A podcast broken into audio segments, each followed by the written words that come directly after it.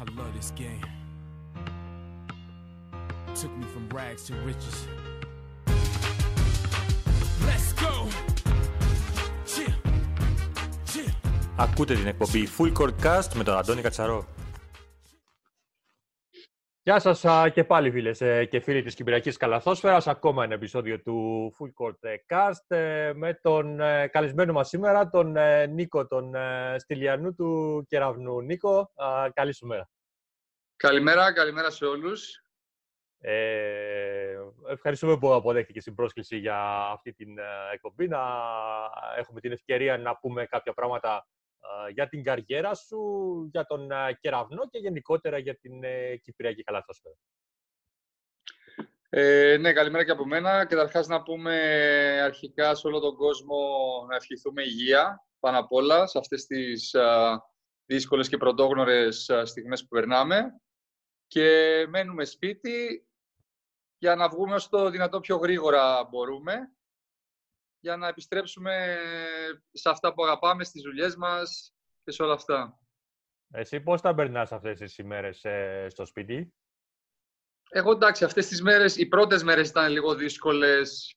Ε, δηλαδή ξυπνούσα και ήμουν κάπως χαμένος. Δεν είχα τη ρουτίνα μου, δεν ήξερα τι να κάνω. Ε, μετά από λίγες μέρες αποφάσισα να βάλω μια ρουτίνα. Δηλαδή να ξεκίνησα να γυμνάζομαι, ξεκίνησα να κάνω, δηλαδή ό,τι κάνω όμως το κάνω με πρόγραμμα. Δεν ξυπνάω και όταν μου έρθει θα πάω να γυμναστώ. Έχω βάλει πρόγραμμα, δηλαδή για να έχω μια ρουτίνα, για να κυλάει η μέρα μου καλά, χωρίς να σκέφτομαι «Α, τώρα τι θα κάνω και να είμαι χαμένος γενικά. Κάτι που με έχει βοηθήσει αρκετά, με έχει βοηθήσει πάρα πολύ στο να περνάνε οι μέρες ε, χωρίς να το καταλαβαίνω τόσο πολύ. Είναι και μια ευκαιρία αυτές οι μέρες ε, ίσως να διαβάσουμε περισσότερο, ίσως να μελετήσουμε κάποια πράγματα που θέλουμε να ασχοληθούμε, να δούμε καμιά ταινία, καμιά σειρά που έχουμε αφήσει πίσω, ξέρεις, ε, Γενικά, να ζούσουμε... να, κάνουμε πράγματα, να κάνουμε πράγματα τα οποία λέγαμε πριν ότι αμάν δεν προλαβαίνω. Μπράβο. Αυτά. Αυτά. Πόσο μάλιστα που είσαι και νιόπαντρος εσύ, να ζήσεις και περισσότερες στιγμές με την ε, γυναίκα σου, με τις οικογένειάς μας εμείς οι οι περισσότεροι. Ε, ναι, σίγουρα. Είναι, ειδικά οι μικρότερες ηλικίες έχουν την ευκαιρία να ζήσουν με τους γονείς τους περισσότερο, οι γονείς να ζήσουν τα παιδιά τους περισσότερο, γιατί βλέπουμε ότι στην καθημερινότητα δεν γίνεται αυτό. Και κάπως οι οικογένειες είναι λίγο απομακρυσμένες. Παλιά ήμασταν δηλαδή πολύ πιο κοντά στις οικογένειες μας όταν ήμασταν στο σπίτι. Μμμ. Και πόσο Ε, μάλιστα ήταν αθλητές που είχαν τους αγώνες, προπονήσεις, ταξίδια. Ναι, ναι, ναι, ναι, ναι, εννοείται, εννοείται. Εμένα φυσικά η γυναίκα μου δουλεύει ακόμα. Ε, αλλά εντάξει, είναι λίγες οι ώρες που λείπει από το σπίτι για τη δουλειά. Οπότε εντάξει, μια χαρά. Ωραία, ωραία. Ε, όπως είπαμε, θα συζητήσουμε για την καριέρα σου. Θέλω να ξεκινήσουμε, ε, να πάμε πίσω, να δούμε πώς ξεκίνησες με την ε, καλαθόσφαιρα εσύ. Βέβαια, α, προέρχεσαι από μια μπασκετική οικογένεια. Ο πατέρας σου ο, ήταν μεγάλος καλαθοσφαιριστής. Έχει- Έπαιξε χρόνια στην Ελλάδα, στον Άρη Θεσσαλονίκη, στον α, Ηλυσιακό, στον α, Πειραϊκό, στη Δάφνη, αν θυμάμαι καλά. Ε, δεν τις θυμάμαι όλες, αλλά α, κάποιες ε, από Έχει, έχει παίξει στον Άρη, στο, στον Πανελλήνιο έχει παίξει. Ε, στο Μίλωνα έχει παίξει όταν ήταν ε, τότε στις ε, μεγάλες κατηγορίες. Ε, αυτά βασικά, σε αυτές ήταν. Ήταν πολλά χρόνια στον Άρη, Ναι, ναι. ε, από όταν είχε πάει δηλαδή από το 74-75 μέχρι το 83 ήταν εκεί και γύρω μετά στο 89-90 είχε έρθει, είχε επιστρέψει στην Κύπρο. για το πεζοπορικό αρχικά και μετά για την. ε, που έγινε ΑΕΚ με την. ε, Ναι, ναι. ε, ήταν και με τον ε, Νίκο τον Γκάλι μαζί, έτσι. Παίζανε. Ήταν μαζί, ήταν μαζί, ναι, ναι, και έχω ακούσει διάφορες ιστορίες από εκείνα τα χρόνια και είναι κάτι που με βοήθησε και εμένα να ασχοληθώ με τον μπάσκετ όταν άκουγα, γιατί δεν τα είχα προλάβει, ήταν πριν γεννηθώ ε, ο Άρης, ε, όταν έπαιζε στον Άρη δηλαδή. Ε, αλλά οι ιστορίες γενικά και αυτά που έβλεπα ε, με βοήθησαν και εμένα να, να πάω προς το μπάσκετ. Και φυσικά όταν ήμουν μικρός εδώ και πήγαινα να βλέπω, να, και έβλεπα τον πεζοπορικό που γινόταν ο χαμός στο γήπεδο, από τα κάγκελα οι φίλαθλοι κρεμόντουσαν. Ε, ήταν κάτι τρελό για μένα σαν παιδί. Το έβλεπα και έλεγα ότι θέλω να κάνω και εγώ κάτι αντίστοιχο μετά. Να μπορώ να παίζω και για τόσο κόσμο. Δυστυχώς στην Κύπρο δεν γίνεται αυτή τη στιγμή. Ε, αλλά εντάξει, το έχω ζήσει αλλού. Το έχω ζήσει αλλού, ήμουν τυχερός να το ζήσω αλλού. Η αλήθεια είναι ότι σε μια παλιότερη εκπομπή μου που έκανα και με τον Αντώνη το Ρουσάκη, ε, μου, ε, μας έλεγε ιστορίες από τότε πριν το 87 α, παιχνίδια που γινόταν Ναι. σε κατάμεστα γήπεδα. Ε, δηλαδή, εντάξει, σίγουρα ο κόσμος ο περισσότερος ασχολήθηκε με τον μπάσκετ από το 87 και μετά, λόγω της Εθνικής Ελλάδος, του Ευρωπαϊκού. Όμως, ε, παρόλα αυτά, στην Κύπρο το μπάσκετ ε, είχε, ε, αγαπιόταν από τον κόσμο πριν από το 87. Ναι, γενικά στην Κύπρο και το μπάσκετ και το ποδόσφαιρο από πολύ παλιά, γιατί όπως ξέρουμε η Κύπρος είναι ένα νησί που τα τελευταία χρόνια έχει εξελιχθεί πάρα πολύ. Ε, πιο παλιά νομίζω ότι ήταν ε, και κάτι το οποίο δεν μπορούσαν να το αποφύγουν εισαγωγικά. Δηλαδή ήταν η διέξοδός τους, η, η διασκέδασή τους κιόλας. Όπως είναι τώρα σε άλλες χώρες που βλέπουμε, σε ευρωπαϊκές χώρες που βλέπουν το μπάσκετ σαν την έξοδό τους. Έτσι ήταν και εδώ παλιά πιστεύω. Ναι, ναι. Ε, ξεκίνησες λοιπόν από ακαδημίες της ε, ΑΕΚ, λόγω και του πατέρα σου. Είχα ξεκινήσει από τις ακαδημίες της ΑΕΚ. Ε, είχα- βασικά είχα, είχα ξεκινήσει από τις ακαδημίες τη- του ΑΟΚΙ Θρέας. Ήταν μια ομάδα που ήταν στη Λάρνακα, που ήταν στη δεύτερη κατηγορία τότε. Ε, και ουσιαστικά ήμασταν η παρέα μας της γειτονιάς, ας το πούμε, και είχαμε ξεκινήσει εκεί όλοι μαζί. Ε, παίζαμε εκεί ένα-δύο χρόνια και μετά πήγα στην ΑΕΚ. Μετά είχα πάει στην ΑΕΚ. Ε, στα παιδικά, κάπου εκεί ήμουνα, 14, στα παιδικά νομίζω, ναι, παιδοεφηβικά. Ε, και μετά έμεινα εκεί στην ΑΕΚ για κάποια χρόνια ε, στα, μέχρι το παιδικό εφηβικό. Μετά είχα έρθει μια χρονιά στο ΑΠΟΕΛ, ε, στην πρώτη ομάδα με τον Κώστο Χριστόπουλο. Ήταν ο πρώτος προπονητής έτσι, που με επέλεξε για την πρώτη ομάδα, ενώ ήμουν σε ηλικία 16 χρονών ακόμα. Ε, έπαιζα και στο εφηβικό και στο ανδρικό ε, και είχαμε κατακτήσει το πρωτάθλημα στο εφηβικό, θυμάμαι, με τον, α, με τον Κώστο Λίνο, ήμασταν μαζί. Ε, και μετά επέστρεψα πίσω στην ΑΕΚ, όταν είχε ανέβει πλέον και η ΑΕΚ στην πρώτη κατηγορία. Ε, και μετά από αυτό είχα φύγει για Αμερική. Στα 17 προς 18 χρονών είχα φύγει για Αμερική. Είχα πάρει υποτροφία να πάω να σπουδάσω και να παίξω μπάσκετ εκεί. Κάτι το οποίο το ήθελα από μικρός. Δηλαδή πάντα το σκεφτόμουν ε, όταν α, ήμουν στις ομάδες με τους Αμερικάνους τους παίκτες, πάντα τους ρωτούσα πώς είναι και αυτά. Ε, κάτι το οποίο τότε, το 2005-2006, δεν ήταν και τόσο εύκολο όπως είναι τώρα. Τώρα δηλαδή νομίζω ότι είναι πολύ πιο εύκολο για τους Ευρωπαίους ε, να πηγαίνουν στην Αμερική. Είναι, δεν ξέρω, είναι, είναι πιο κοντά, στο πούμε, πλέον. Ναι, ναι. Ε, ναι, ε, ήμουνα στην Αμερική τρία χρόνια, ε, το, το οποία είχα πάρει τεράστιες εμπειρίες. Δηλαδή, και στο κολεγιακό παίζαμε σε γεμάτα γήπεδα. Ε, εντάξει, ο κόσμος εκεί το βλέπει η διασκέδαση, όλο το σχολείο, το πανεπιστήμιο θα πάει στα μάτς. Ε, την επόμενη μέρα του μάτς όλο το πανεπιστήμιο δηλαδή θα σε δει, θα περπατά στο σχολείο και θα συζητάνε, θα σου λένε για το παιχνίδι. Ε, κάτι το οποίο ήταν πρωτόγνωρο και για μένα, φεύγοντας από την Κύπρο τότε το 2005-2006 να πάω στην Αμερική. Ε, μπασκετικά πήρα πάρα πολλά πράγματα από την Αμερική, έχασα κάποια άλλα, αλλά νομίζω ότι αυτά που πήρα ήταν περισσότερα. Δηλαδή, ε, δούλεψα πάρα πολύ το σώμα μου, τη δύναμή μου. Ε, κάναμε πολλά βάρη τότε. Παρόλο που ήμασταν 18-19 χρονών, μας είχαν στα βάρη σχεδόν κάθε μέρα. Ε, η αθλητικότητά μου βελτιώθηκε.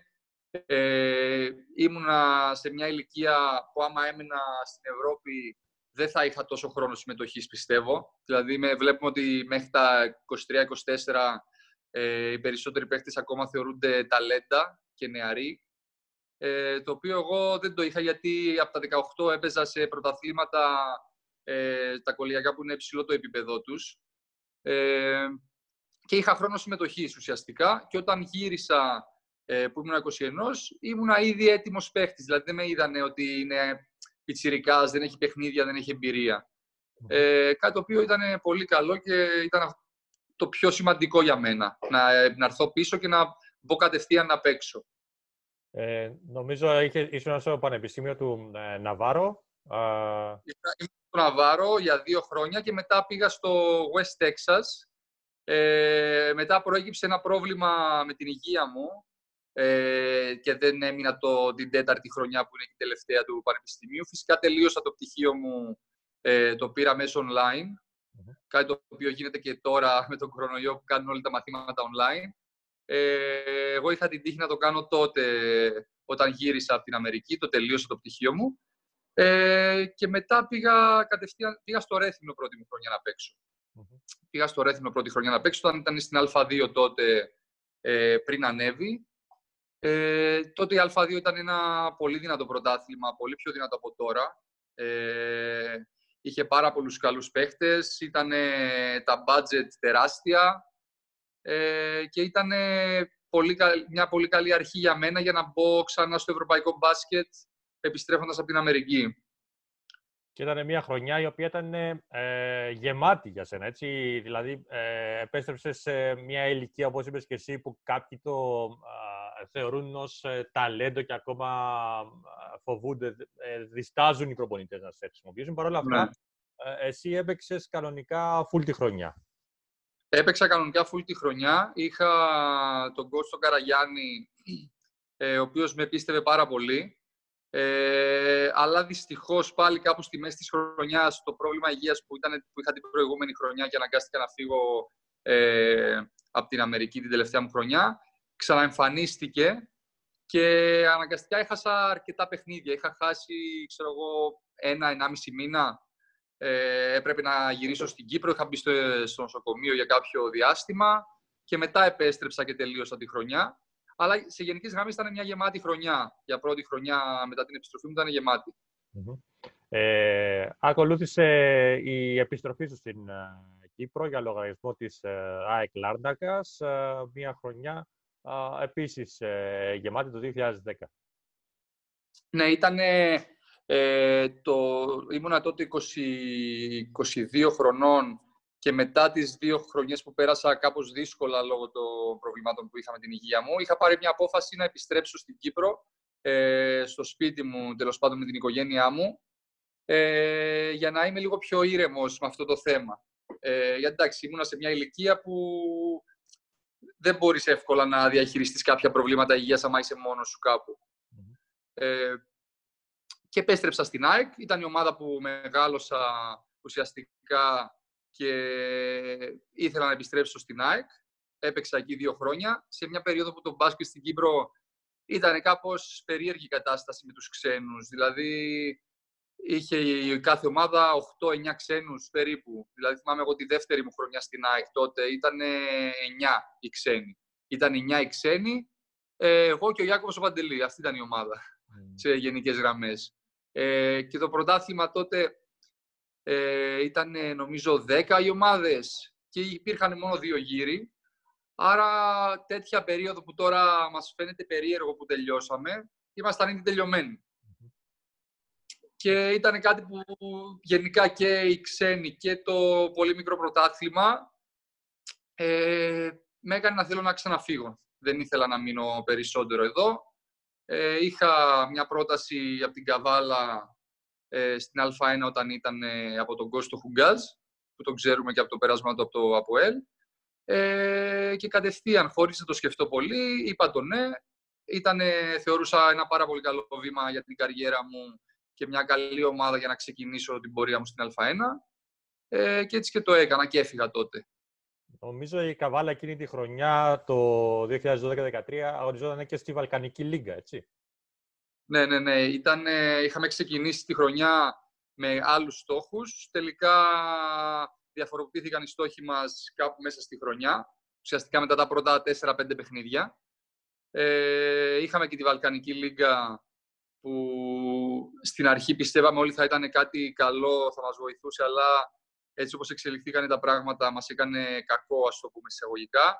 Η ομάδα έχει ξεκινήσει, θέλαμε να είμαστε, την προηγούμενη χρονιά έχει τελειώσει, στην, έχει τερματίσει στην έκτη θέση. Άρα θέλαμε κάτι ανάλογο. Ε, μπορεί όχι έκτη θέση, τουλάχιστον να είμαστε στην οκτάδα. Ε, ξεκινήσαμε, χάσαμε τα πρώτα τέσσερα παιχνίδια στον Πόντο. Κάποια δύο παιχνίδια χάσαμε στην παράταση, τα άλλα δύο τα χάσαμε στον Πόντο. Ε, και μετά ξεκίνησαν οι αλλαγές προπονητών, αλλαγές παιχτών και κάπου χάσαμε λίγο την μπάλα εκεί και μετά ο στόχος μας ήταν να σωθεί ομάδα. άμα αγωνίζεσαι να, για να σωθεί η ομάδα και έχεις και ταξίδια ε, για τη Βαλκανική Λίγκα με λεωφορεία 10-15 ώρες λεωφορείο, είναι δύσκολο, είναι πολύ δύσκολο. Και μας τύχησε πιστεύω αυτό. Και γι' αυτό δεν καταφέραμε να σωθούμε κιόλας στο τέλος. Ε, την επόμενη χρονιά κατηφόρησες ε, στην Αμαλιάδα, στον Κόρυβο; Ε, ναι, ε, στην Καβάλα είχα, είχα μια, μια καλή χρονιά, θα μπορούσα να πω σχετικά. Είχα ξεκινήσει πάρα πολύ καλά τη χρονιά. Ε, ο coach ο Χουγκάς με είχε εμπιστευτεί, είχα, είχα ξεκινήσει τα περισσότερα παιχνίδια σαν βασικός ε, και πήγαινε αρκετά καλά προσωπικά τουλάχιστον. Ε, μετά ένας τραυματισμός με είχε αφήσει λίγο πίσω. Είχα πάθει μια θλάση στο δικέφαλο, η οποία μετά μου έκανε μια υποτροπή και έχασα κάποια παιχνίδια. Ε, γι' αυτό η επόμενη χρονιά ήταν κάπως δύσκολη για μένα ε, στο να βρω αυτό που ήθελα. Ε, η, ήταν, είχε πέσει μαζί με την κρίση τότε στην Ελλάδα που κατευθείαν εκείνη τη χρονιά πέσανε πολύ τα συμβόλαια. Οι ομάδες δηλαδή κάνανε περίεργες κινήσεις, προσπαθούσαν να βρουν ό,τι πιο οικονομικό μπορούν ε, και ή περιμένανε και μέχρι αργά για να κλείσουν τα ρόστερ τους. Δηλαδή, περιμένανε μέχρι Αύγουστο-Σεπτέμβριο να κλείσουν τα ρόστερ. Και δεν είχα βρει κάτι που να με, που να με γεμίζει τέλος πάντων στην Α1 και εμφανίστηκε ο κόρυβος. Ε, όταν είχα μιλήσει με την ομάδα, έβλεπα ότι θέλουν να κάνουν κάτι καλό. Θέλαν η ομάδα να ανέβει στην Α1 και να την κρατήσουν εκεί. Ήταν η μοναδική ομάδα ε, που υπήρχε τέλος πάντων στην, στην Ηλία, ας πούμε, εκεί στην περιοχή, που δεν είχε παίξει ποτέ στην Α1. Το είχαν σαν όνειρο ε, οι άνθρωποι της διοίκησης και πήρα την απόφαση και εγώ να πάω εκεί. Ε, Όντως εξελίχθηκαν τα πράγματα πάρα πολύ καλά. Ε, καταφέραμε να, να ανέβουμε στην Α1. Είχαμε κερδίσει και την ΑΕΚ τότε που ήταν το φαβορή. Την είχαμε κερδίσει τρεις φορές και στο κύπελο και δύο φορές στο πρωτάθλημα. Άρα ήταν μια πολύ επιτυχημένη χρονιά. Ε, βασικά, εγώ είχα πάει όμως με στόχο να μείνω και στην Α1, που ήταν οι συζητήσεις που κάναμε αρχικά με την ομάδα. Ε, Δυστυχώς ήμασταν σχεδόν όλοι οι παίχτες απλήρωτοι για κάποιους μήνες. Ε, μετά η διοίκηση δεν ήθελε να μας πληρώσει, δεν ήθελε να μας κρατήσει. Ουσιαστικά το πρόβλημα ήταν το οικονομικό. Ε, άρα δεν, δεν υπήρχε ο τρόπος ας πούμε, να μείνω στην ομάδα στην Α1, γιατί πήγαμε και, πήραμε και μια οδός προς τα δικαστήρια για να πάρουμε τα λεφτά μας. Άρα δεν, δεν μπορούσε να γίνει κάτι άλλο, κάτι διαφορετικό και έφυγα από την ομάδα. Και κατηφόρησες ακόμα περισσότερο, ακόμα πιο νότια. Πήγες στην Κρήτη, στο Ηράκλειο, για λογαριασμό του ΟΑΦΗ. Ναι, ναι, ναι. Τότε πήγα στην Κρήτη. Ε, δεύτερη χρονιά στην Κρήτη μετά το Ρέθυμνο, αυτή τη φορά στο Ηράκλειο. Ε, ήταν ουσιαστικά η πρώτη χρονιά που πήγα σε μια ομάδα και όταν είχα μιλήσει με τον προπονητή, τον Κώστο Ταγιανό, που τον γνωρίζουμε και αυτόν από την Κύπρο, από το πέρασμα από τον Απόλλωνα, ε, μου είχε αναθέσει, ας το πούμε, ένα ρόλο ηγετικό. Ε, ήταν, ήμουνα 24 τότε και ήταν η πρώτη χρονιά που έπρεπε να αναλάβω ένα τέτοιο ρόλο, ας το πούμε. Ε, Συνήθως τις προηγούμενες χρονιές ήμουνα με μεγαλύτερους, πιο έμπειρους και έκανα και εγώ το δικό μου το κομμάτι, ας το πούμε. Ε, και γενικά τα πήγα πάρα πολύ καλά σε αυτό το ρόλο. Ε, η ομάδα ήταν κάπου στη μέση της βαθμολογίας, δεν είχαμε κάποιο στόχο για άνοδο ή κάτι. Ε, και το πιο σημαντικό για μένα στην Κρήτη είναι ότι έκανα φιλίες ζωής. Ε, την Κρήτη θεωρώ δεύτερο, τρίτο σπίτι μου, ας το πούμε. Άμα το ένα είναι η Ελλάδα, η Κύπρος, το τρίτο είναι η Κρήτη. Η κουμπάρι μου είναι από την Κρήτη. Οπότε έχω ένα, ένα ισχυρό δέσιμο με την Κρήτη μετά από εκείνη τη χρονια Και πηγαίνω συχνά. Προσπαθώ να πηγαίνω συχνά. Ε, μία χρονιά, όπως είπες και εσύ, είχες ηγετικό ρόλο και φαίνεται και από τα στατιστικά σου αυτό. 23 παιχνίδια εκείνη τη χρονιά με 12,3 πόντους κατά μέσο όρο. Το ψηλότερο α, που είχες μέχρι τότε α, στη σεζόν. Ε, πώς εξελίχθηκε εκείνη η χρονιά; Ε, η χρονιά, εντάξει, σε γενικές γραμμές πήγε καλά. Δηλαδή, ξεκινήσαμε, κάναμε κάποιες μεγάλες νίκες, κάναμε κάποιες κακές ήττες. Ε, ήταν όμως αναμενόμενο, δηλαδή η ομάδα ήταν, είχε χτιστεί πάνω σε, σε νεαρούς, ας το πούμε. Ήταν δηλαδή ο μέσος όρος ηλικίας πολύ χαμηλός, άρα δεν μπορούσαμε να έχουμε μια σταθερότητα. Ε, σε γενικές γραμμές όμως κάναμε, κάναμε πολύ καλές νίκες. Δηλαδή είχαμε κερδίσει και τους πρωτοπόρους, ε, αλλά είχαμε χάσει και από τους τελευταίους αντίστοιχα. Ε, άρα δεν, δεν ήταν σταθερή χρονιά, αλλά ήταν σε γενικές γραμμές μια πολύ καλή χρονιά. Και το 2015 έρχεται η πρόταση από τον Κεραυνό στην πρώτη χρονιά του Χριστόφορου του Λιβαδιώτης στην ομάδα του Στροβόλου. Α, πώς ναι. έγιναν οι επαφές, ε, πώς κατέληξε στη, στη Λευκοσία; Ε, γενικά, εγώ είχα μιλήσει και με τον, με τον coach στο Λιβαδιώτη και τις προηγούμενες χρονιές. Ε, και όταν ήταν στην ΕΘΑ και όταν ήταν στο ΑΠΟΕΛ μαζί με τον Τόνι, τον Κωνσταντινίδη, ε, γενικά δεν είχα στο μυαλό μου την Κύπρο καθόλου. Ε, είχα κάνει επαφές δηλαδή κάθε χρόνο, αλλά ήμουν, ε, ήμουν κάθετος από την αρχή ότι δεν θέλω να επιστρέψω στην Κύπρο αυτή τη στιγμή, γιατί πήγαινα καλά. Πήγαινα αρκετά καλά δηλαδή στην Ελλάδα. Ήμουν ακόμα μικρός, δεν ήθελα να επιστρέψω. Ε, το 2014-2015 τότε είχε χτυπήσει ακόμα πιο πολύ η κρίση με τα μνημόνια κτλ. Ε, είχαν πει τα capital controls που θυμόμαστε τότε στη, στην Ελλάδα. Εγώ είχα υπογράψει ήδη με τον Εθνικό στον Πειραιά για την επόμενη σεζόν. Αλλά μετά από όλα αυτά είχαν ακουστεί διάφορα για αρκετές ομάδες που δεν θα είχαν λεφτά να πληρώσουν. Κάποιες ομάδες δεν θέλανε να κατέβουν να παίξουν. Ε, και έτσι ήταν ένα timing το οποίο εμφανίστηκε και ο κεραυνός και είχα πάρει μια απόφαση ε, που πίστευα ότι ήταν καλύτερη για μένα. Μίλησα με τους ανθρώπους του Εθνικού που με καταλάβανε και με αφήσανε ελεύθερο και έτσι ήρθα στον κεραυνό μια πρώτη χρονιά η οποία ε, ήταν καλή μεν, αλλά δεν έφτασε σε κάποιο τίτλο ο Κεραυνός, ένα τίτλο που τον κυνηγούσε πολλά χρόνια ε, πριν, συμπεριλαμβανομένου και του 2015-16, εκεί που ο Κεραυνός ε, είχε φτάσει στα ημιτελικά του Κυπέλου, είχε αποκλειστεί από την ΑΕΚ, αν θυμάμαι καλά, και στα ημιτελικά του ναι. από τον ΑΠΟΕΛ σε ένα τρομερό παιχνίδι, σε κάτι τρομερά παιχνίδια με το ναι. Αποέλ. Θυμάμαι χαρακτηριστικά το ένα παιχνίδι του Στροβόλου που με δικό σου τρίποντο στα τελευταία δευτερόλεπτα φάνηκε ότι θα παίρνατε την νίκη και στα δύο δευτερόλεπτα το χάσαμε. Το χάσαμε, ναι, ναι, ναι. Ε, αυτή η χρονιά ήταν, ήταν χρονιά προσαρμογής για μένα πίσω στο Κυπριακό μπάσκετ.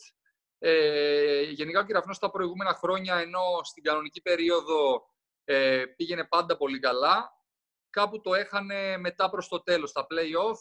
Ε, φαινόταν ότι χρειαζόταν κάτι, κάτι διαφορετικό ε, για να μπορεί να προχωρήσει. Ήταν ε, και μια χρονιά προσαρμογής και για μένα, όπως είπα, και για τον coach να, να αναλάβει μια ομάδα που έχει στόχους να πρωταγωνιστήσει. Ε, η πρώτη μας χρονιά ήταν ε, ούτε αποτυχημένη θα πω, αλλά ούτε πετυχημένη, γιατί στην τελική δεν μπήκαμε ούτε στο, στους τελικούς του πρωταθλήματος, ούτε στον τελικό του κυπέλου. Άρα ουσιαστικά, παρόλο που όλη η χρονιά φαινόταν ότι ήταν καλύτερη από τις προηγούμενες, το αποτέλεσμα ήταν το ίδιο. Ε, απλά τουλάχιστον είχαν μπει βάσεις για τις επόμενες χρονιές. Δηλαδή, είχε χτιστεί κάτι καινούριο στο Στρόβολο εκείνη την περίοδο και φαινότανε. Αυτό ήταν το πιο σημαντικό από εκείνη τη χρονιά. Και την επόμενη χρονιά ήρθε η, επιτέλους η κατάκτηση του πρωταθλήματος. Ε, μια τρομερή χρονιά και για όλη την ομάδα του Κεραυνού. Ναι, ναι, ήταν ε, ουσιαστικά και για μένα το πρώτο μου πρωτάθλημα. Ε, αν εξαιρέσουμε το, την Α2 με, τη, με τον Κόρυγο όταν είχαμε ανέβει, που ουσιαστικά βγήκαμε δεύτερη, αλλά είναι σαν να παίρνεις Ε, είχαμε ξεκινήσει από την αρχή με ένα στόχο. Δηλαδή, ο στόχος μας ήταν τίποτα λιγότερο από το, από το πρωτάθλημα και το κύπελο. Δηλαδή, ε, σκεφτόμασταν τα περσινά πώς χάσαμε στα play-off, πώς χάσαμε ε, και από την ΑΕΚ στο, στο κύπελο γενικά. Και ήμασταν πάρα πολύ αφοσιωμένοι. Δουλεύαμε όλη τη χρονιά πάρα πολύ καλά. Ε, είχαμε κάνει και κάποιες προσθήκες, κυρίως του Αμπουκάρ ε, και του Parks που μας είχαν βοηθήσει πάρα πολύ. Ε, και μέχρι το τέλος, δηλαδή, κανείς δεν έχασε την πίστη του. Δηλαδή, ακόμα και όταν χάσαμε στους τελικούς ε, από την ΑΕΚ στο δεύτερο παιχνίδι με 15-20 πόντους μέσα στη Λάρνακα, ε, κοιταζόμασταν όλοι και ξέραμε ότι θα βγούμε, θα παίξουμε και θα κερδίσουμε. Ήταν ε, κάτι το οποίο το ένιωθες μέσα στα ποδητήρια ότι θα γίνει. Θυμάμαι και το ξέσπασμά σας στο τέλος του αγώνα, του τελευταίου αγώνα εκεί στο, στο Κίτιον. Ήταν πραγματικά ε, εκεί αποτυπώθηκε στα πρόσωπά σας την προσπάθεια Ναι. που έχετε βγάλει όλη τη χρονιά. Ναι, ναι, ναι, κάπως έτσι, γιατί είχαμε κάνει τεράστια προσπάθεια να φτάσουμε μέχρι εκεί. Είχαμε ε, μετά την ήττα στο Κίτιο που είχαμε χάσει με 20 πόντους, επιστρέψαμε στο Στρόβολο και πήραμε μια πολύ καλή νίκη και θέλαμε να το τελειώσουμε. Δεν θέλαμε να γυρίσουμε πίσω για πέμπτο παιχνίδι. Ε, το παιχνίδι ήταν πολύ χαμηλό το σκορ, δηλαδή με το ζόρι έμπαινε καλάθια, ας το πούμε. Ε, και στα τελευταία δύο λεπτά, όταν είδαμε ότι πάει να χαθεί το παιχνίδι, ε, μας βγήκε κάπως ένας εγωισμός και καταφέραμε να πάρουμε το παιχνίδι. Και εκεί βασικά βγήκαν προσωπικότητες και η ποιότητα των παιχτών. Την επόμενη χρονιά παίρνεις την ε, απόφαση να φύγεις ξανά από την ε, Κύπρο, να επιστρέψεις ε, στην Ελλάδα. Πήγες ε, στον, α, ε, στην ε, ομάδα Λάρισα Φάρος, όπου ε, ενωθήκαν οι δύο ομάδες ε, εκείνη τη χρονιά, α, όπου έμεινες ε, για μισή σεζόν. Τι έγινε, για θύμισε μας. Ναι. Ε, από, τη, απ' τη Λάρισα είχα μια πρόταση μέσα στο καλοκαίρι, την οποία ε, δεν την απέρριψα, αλλά δεν τη δέχτηκα κιόλας. Ε, ήθ- ήθελα να ξεκινήσω, είχα μιλήσει με τον Άρη για να ξεκινήσω προετοιμασία μαζί τους, το οποίο και έκανα, είχα μείνει για περίπου ένα μήνα, έκανα όλη την προετοιμασία με τον Άρη και τον Κώστο Γιαννάκη, κάτι το οποίο ήταν ε, τρομερή εμπειρία, τρομερή εμπειρία, δηλαδή το να βρίσκεσαι στο ίδιο γήπεδο να σε προπονεί ο Κώστο Γιαννάκης ήταν ε, κάτι φοβερό, ήταν κάτι φοβερό.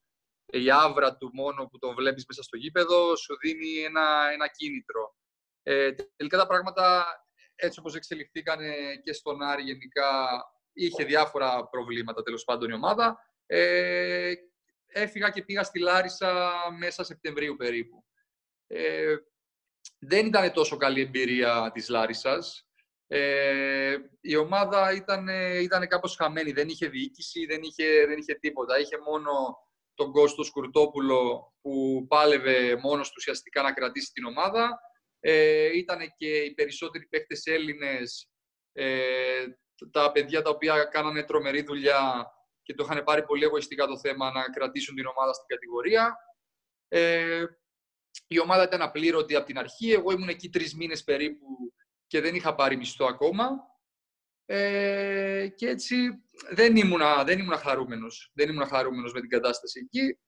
Ε, μέχρι και που ήρθε μια φοβερή πρόταση για μένα και δεν το σκέφτηκα πολύ. Παρόλο που γενικά δεν το έχω ξανακάνει στην καριέρα μου να φύγω ε, στη μέση της χρονιάς. Ε, πίστευα ότι εκείνη τη στιγμή ήταν η καλύτερη απόφαση για μένα. Και πήρες την απόφαση Και- και πήγες στη Λιθουανία, έτσι. Στη Λιθουανία, ναι, ναι, ναι. Ήρθε η πρόταση από τη Λιθουανία, κάτι το οποίο δεν το περίμενα καθόλου. Είχα μιλήσει με τον μάνατζέρ μου το, την προηγούμενη μέρα και μου λέει αύριο θα έχουμε κάποια νέα, μήπως να φύγουμε από εδώ κτλ.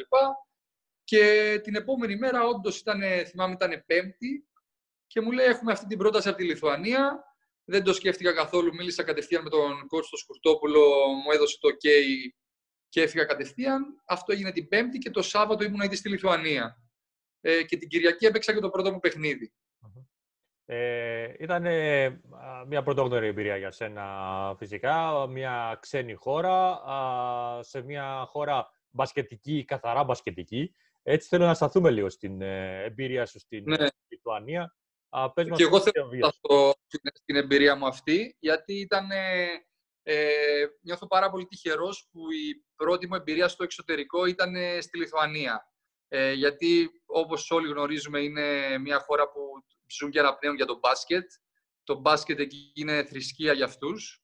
Ε, δεν υπάρχει άνθρωπος που να μην ασχολείται με τον μπάσκετ, να μην παρακολουθεί μπάσκετ, είτε αυτό είναι NBA, είτε είναι η δεύτερη κατηγορία στο λιθουανικό πρωτάθλημα. Ε, όλος ο κόσμος ασχολείται με τον μπάσκετ. Και ήμουν πάρα πολύ τυχερός που έζησα κάτι τέτοιο.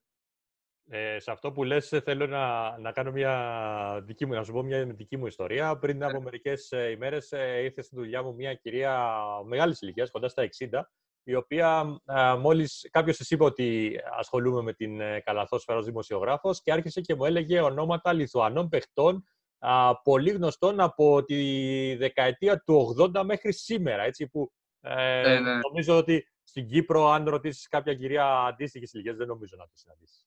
Όχι, όχι, με τίποτα, με τίποτα. Αυτό, αυτή είναι η Λιθουανία βασικά. Ε, όλος ο κόσμος, είτε είναι παιδάκι, είτε είναι γιαγιά, είτε είναι οποιοδήποτε, ξέρουν, ξέρουν μπάσκετ και όχι μόνο ε, τους αρέσει να βλέπουν, ασχολούνται, δηλαδή καταλαβαίνουν τον μπάσκετ.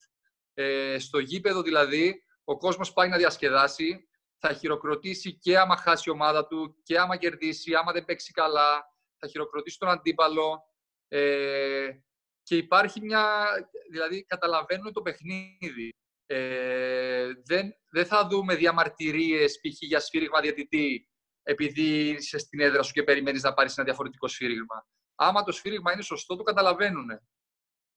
Και είναι κάτι τρομερό, είναι κάτι τρομερό αυτό. Και, επίσης, και ο κόσμος, τα, δηλαδή, τα γήπεδα είναι γεμάτα, ε, έξω κάνει μείον 20, που άμα γίνει αυτό εδώ, όχι δεν θα βγούμε από το σπίτι, ε, που πιο μπάσκετ και πιο, και ποιος αγώνας. Ε, και εκεί όμως βλέπουμε ότι με μείον 20 έξω, όλος ο κόσμος ντύνεται, ετοιμάζεται και πάει στο γήπεδο. Και γινόταν χαμός στα γήπεδα. Και μια γιορτή κάθε παιχνίδι. Είναι γιορτή. Το κάθε παιχνίδι είναι μια γιορτή. Το απολαμβάνουν και οι παίχτες, το απολαμβάνει ο κόσμος. Ε, και ήταν, ε, όπως είπα και πριν, μια τρομερή εμπειρία για μένα όλο αυτό. Και το ε. επίπεδο της, του πρωταθλήματος είναι πάρα πολύ καλό. Ε, υπάρχουν ε, οι πρώτες δύο-τρεις ομάδες όπως είναι η Ζαλγκύρης και η Λιέδβους Ρήτας ε, που ξεχωρίζουν κάθε χρόνο. Ε, αλλά αυτό δεν σημαίνει ότι είναι εύκολο το έργο τους. Δηλαδή, ε, θυμάμαι και, και εμείς όταν είχαμε παίξει τη Ζαλγκύρης και, και στην έδρα τους, αλλά και σε εμάς, τουλάχιστον για ένα ημίχρονο ήμασταν ισοπαλία στο σκορ, ήμασταν πολύ κοντά. Ε, και με την Λιέτου Ρήτα το ίδιο. Ε, είχαμε κερδίσει τη Λετκαμπέλης, η οποία είχε βγει τέταρτη τότε, που τη γνωρίζουμε και από τον κεραυνό που παίξαμε φέτος. Ε, και το πιο σημαντικό που είχαμε κάνει εκείνη τη χρονιά, γιατί εμείς ήμασταν μια ομάδα με πολύ χαμηλό budget, που ουσιαστικά ο στόχος μας ήταν να σωθεί ομάδα. Ε, καταφέραμε και κερδίσαμε την Νεπτούνας ε, σε ένα εκτός έδρας αγώνα knockout για το κυπελο και περάσαμε στο Final Four του κυπέλου, που ήταν τεράστια επιτυχία. Όλη, όλη η χώρα δηλαδή μιλούσε για αυτό το πράγμα εκείνη την περίοδο ε, γιατί είχαν συνηθίσει κάθε χρόνο στο Final Four να είναι οι πρώτες τέσσερις ομάδες, η Ζαλγκύρης, η Ρίτας, η Λετκαμπέλης και η Νεπτούνας. Ε, και ήταν κάτι πάρα πολύ σημαντικό και για μένα προσωπικά και για την ομάδα. Ήταν κάτι τεράστιο, ήταν η πρώτη χρονιά που πέτυχε κάτι τέτοιο. Ε, και γι' αυτό, παρόλο που η ομάδα δεν ούτε μπήκε στα play-off, απλά σώθηκε, ε, η χρονιά θεωρείται πετυχημένη, γιατί ήταν, είχε γραφτεί στην ιστορία ε, το Final Four του Κυπέλου. Και όπως καταλαβαίνεις τώρα στο Final Four του Κυπέλου ε, με αυτές τις ομάδες, τα γήπεδα πάλι γεμάτα, ε, χαμός. Ε, ήμουνα τυχερός που εκείνη τη χρονιά ήταν και ο Λουκάς ο Μαυροκεφαλίδης ε, στη Ρίτας και είχαμε παίξει αντίπαλοι και είχαμε συναντηθεί και στο, στον ημιτελικό του Κυπέλου. Και είχαμε αναπτύξει και μια φιλία με τον Λουκά. Ε, βρισκόμασταν όποτε είχαμε ρεπό πήγαινα εγώ στο Βίλνιους που είναι η πρωτεύουσα που έμενε ο Λουκάς και πηγαίναμε για ένα καφέ, για ένα φαγητό με την οικογένειά του και εγώ με τη γυναίκα μου. Ε, και ήταν κάτι το οποίο και αυτό με βοήθησε πάρα πολύ να, να νιώθω άνετα στη Λιθουανία. Ε, όπως ήταν και πολύ σημαντικό το ότι αντιμετώπισα παίκτες ε, της Ευρωλίγκας. Ε, εντάξει, στην Ελλάδα θα παίξεις με τον Παναθηναϊκό τον Ολυμπιακό, αλλά είσαι κάπως συνηθισμένος γιατί αυτό είναι το περιβάλλον σου γενικά. Ε, και όταν είχαμε παίξει με τη Ζαλκύρης και με προπονητή το Σάρας ειδικά, να τον α, γνωρίζεις από κοντά, να τον βλέπεις πώς κοουτσάρει την ομάδα από κοντά, ήταν κάτι, ήταν κάτι πολύ, πολύ ωραίο, πολύ ωραία εμπειρία.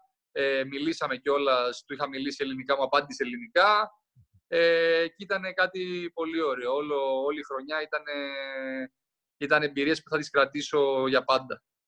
Ήταν μια καλή, πολύ καλή χρονιά για σένα και μάλιστα ε, να το συγκρίνουμε με, την, με το πρώτο μισό, έπαιξες 13 παιχνίδια στη Λιθουανία και στο Φάρο μόλις 6. Ε, ναι. Σημαίνει ότι ε, είχες κερδίσει την εμπιστοσύνη του προπονητή σου στη Λιθουανία. Α, είχες 11,5 ναι. πόντους ε, ανά παιχνίδι κατά μεσόωρο. πολύ, πολύ καλό νούμερο για εξωτερικό. Γενικά στη, στη Λιθουανία ε, το παιχνίδι, όπως ξέρουμε, είναι πάρα πολύ ομαδικό. Δηλαδή, δεν υπάρχουν ούτε τα 40 λεπτά που βλέπουμε να γίνονται εδώ, να παίζουν οι παίχτες 40 λεπτά, 35. Ε, ο καθένας έχει το ρόλο του και η μπάλα θα περάσει από όλους. Ε, και βλέπουμε ότι κάθε χρόνο ο πρώτος σκόρερ στη Λιθουανία, ας πούμε, δεν έχει πάνω από 14-15 πόντους μεσόωρο. Ε, άρα, ναι, ήταν πάρα πολύ καλή χρονιά για μένα. Ε, αυτό το κέρδισα μόλις πήγα, όπως είχα πει πριν, πήγα Σάββατο και Κυριακή έπαιξα. Ήταν ένα παιχνίδι το οποίο η ομάδα και εγώ ήταν για την νίκη, ας το πούμε. Δεν είχε σκοπό να με χρησιμοποιήσει ο προπονητής επειδή είχα φτάσει την προηγούμενη μέρα. Το παιχνίδι είχε στραβώσει, είχε ξεφύγει λίγο ε, η άλλη ομάδα ε, και αναγκαστικά δεν είχε άλλη επιλογή και με έβαλε μέσα στο τρίτο δεκάλεπτο, ε, λίγο πριν το τέλος του τρίτου δεκαλέπτου και είχα πάει δηλαδή εκπληκτικά. Είχα, είχα μπει μέσα, λες και ήμουν στην ομάδα από την αρχή. Και είχα, είχα πάει πολύ καλά, είχα σκοράρει, φτάσαμε στον πόντο. Τελικά χάσαμε το παιχνίδι, αλλά είχα κερδίσει την εμπιστοσύνη του προπονητή και τη θέση κατευθείαν από το πρώτο παιχνίδι. Και αυτό ήταν το πιο σημαντικό για να καταφέρω να μείνω ε, μέχρι το τέλος ε, και να είμαι από τους πρωταγωνιστές της ομάδας. Ε, πόσους ξένους είχε τότε το πρωτάθλημα της Λιθουανίας; Ε, το πρωτάθλημα είχαν έξι ξένους η κάθε ομάδα, αλλά το θετικό είναι ότι οι ομάδες δεν κάνουν χρήση και των έξι θέσεων. Οι περισσότερες ομάδες ε, θα πάρουν τρεις-τέσσερις ξένους, κυρίως θα πάρουν ε, ένα με δύο Αμερικάνους οι ομάδες, θα πάρουν ένα, ένα κοντό και ένα ψηλό, όπως ξέρουμε κάνανε εδώ π.χ. όταν είχαμε τους δύο ξένους και μετά στους υπόλοιπους θα βασιστούν στους δικούς τους παίχτες και σε κάποιους Ευρωπαίους. Δηλαδή θα προτιμήσουν να κρατήσουν ευρωπαϊκό το μπάσκετ, να το κρατήσουν αυτό το στυλ. Ε, δεν θα πάνε να πάρουν, ξέρω εγώ, 5-6 Αμερικάνους όπως γίνεται εδώ και στην Ελλάδα και να παίξουν αυτό το αμερικάνικο run and gun basket, ας το πούμε. Ναι. Ε, είναι πιο ευρωπαϊκό το στυλ, το κρατάνε έτσι, είναι η ταυτότητά τους, είναι αυτό που κάνουν τόσα χρόνια και είναι μαγιά τους που το κρατάνε έτσι. Και δεν μπαίνουν στους πειρασμούς των φθηνών λύσεων ε, Αμερικάνων που βλέπουμε να γίνεται και εδώ και στην Ελλάδα και κατά τη γνώμη μου έχει πέσει αρκετά το επίπεδο. Ναι, ε, ε, στο μεταξύ οι, οι, περισσο, οι περισσότερες ομάδες χρησιμοποιούν και ξένους, ε, σε εισαγωγικά ξένους, καθώς είναι ε, πρώην, από χώρες πρώην Σοβιετικής Ένωσης, Εστονία, ναι, ναι. Ρωσία. Βλέπουμε αρκετούς και Λετονούς και Ρώσους ε, και Εστονούς, αλλά και από, τη, και από πιο κάτω αρκετούς παίχτες. Ε, αλλά ναι, προτιμούν να μείνουν σε αυτό το στυλ που γνωρίζουν αυτό το μπάσκετ, το ευρωπαϊκό. Γι αυτό και, τους βγαίνει πολύ καλά γιατί παίζουν όμορφο μπάσκετ οι ομάδες. Ναι. Δηλαδή θα δεις ένα παιχνίδι από τις τελευταίες ομάδες και θα δεις όμορφο μπάσκετ. Θα δεις την μπάλα να γυρίσει, θα δεις ωραία ανοιχτά σουτ. Ε, το ευχαριστιέσαι. Το ευχαριστιέσαι και να παίζεις και να το βλέπεις. Ωραία.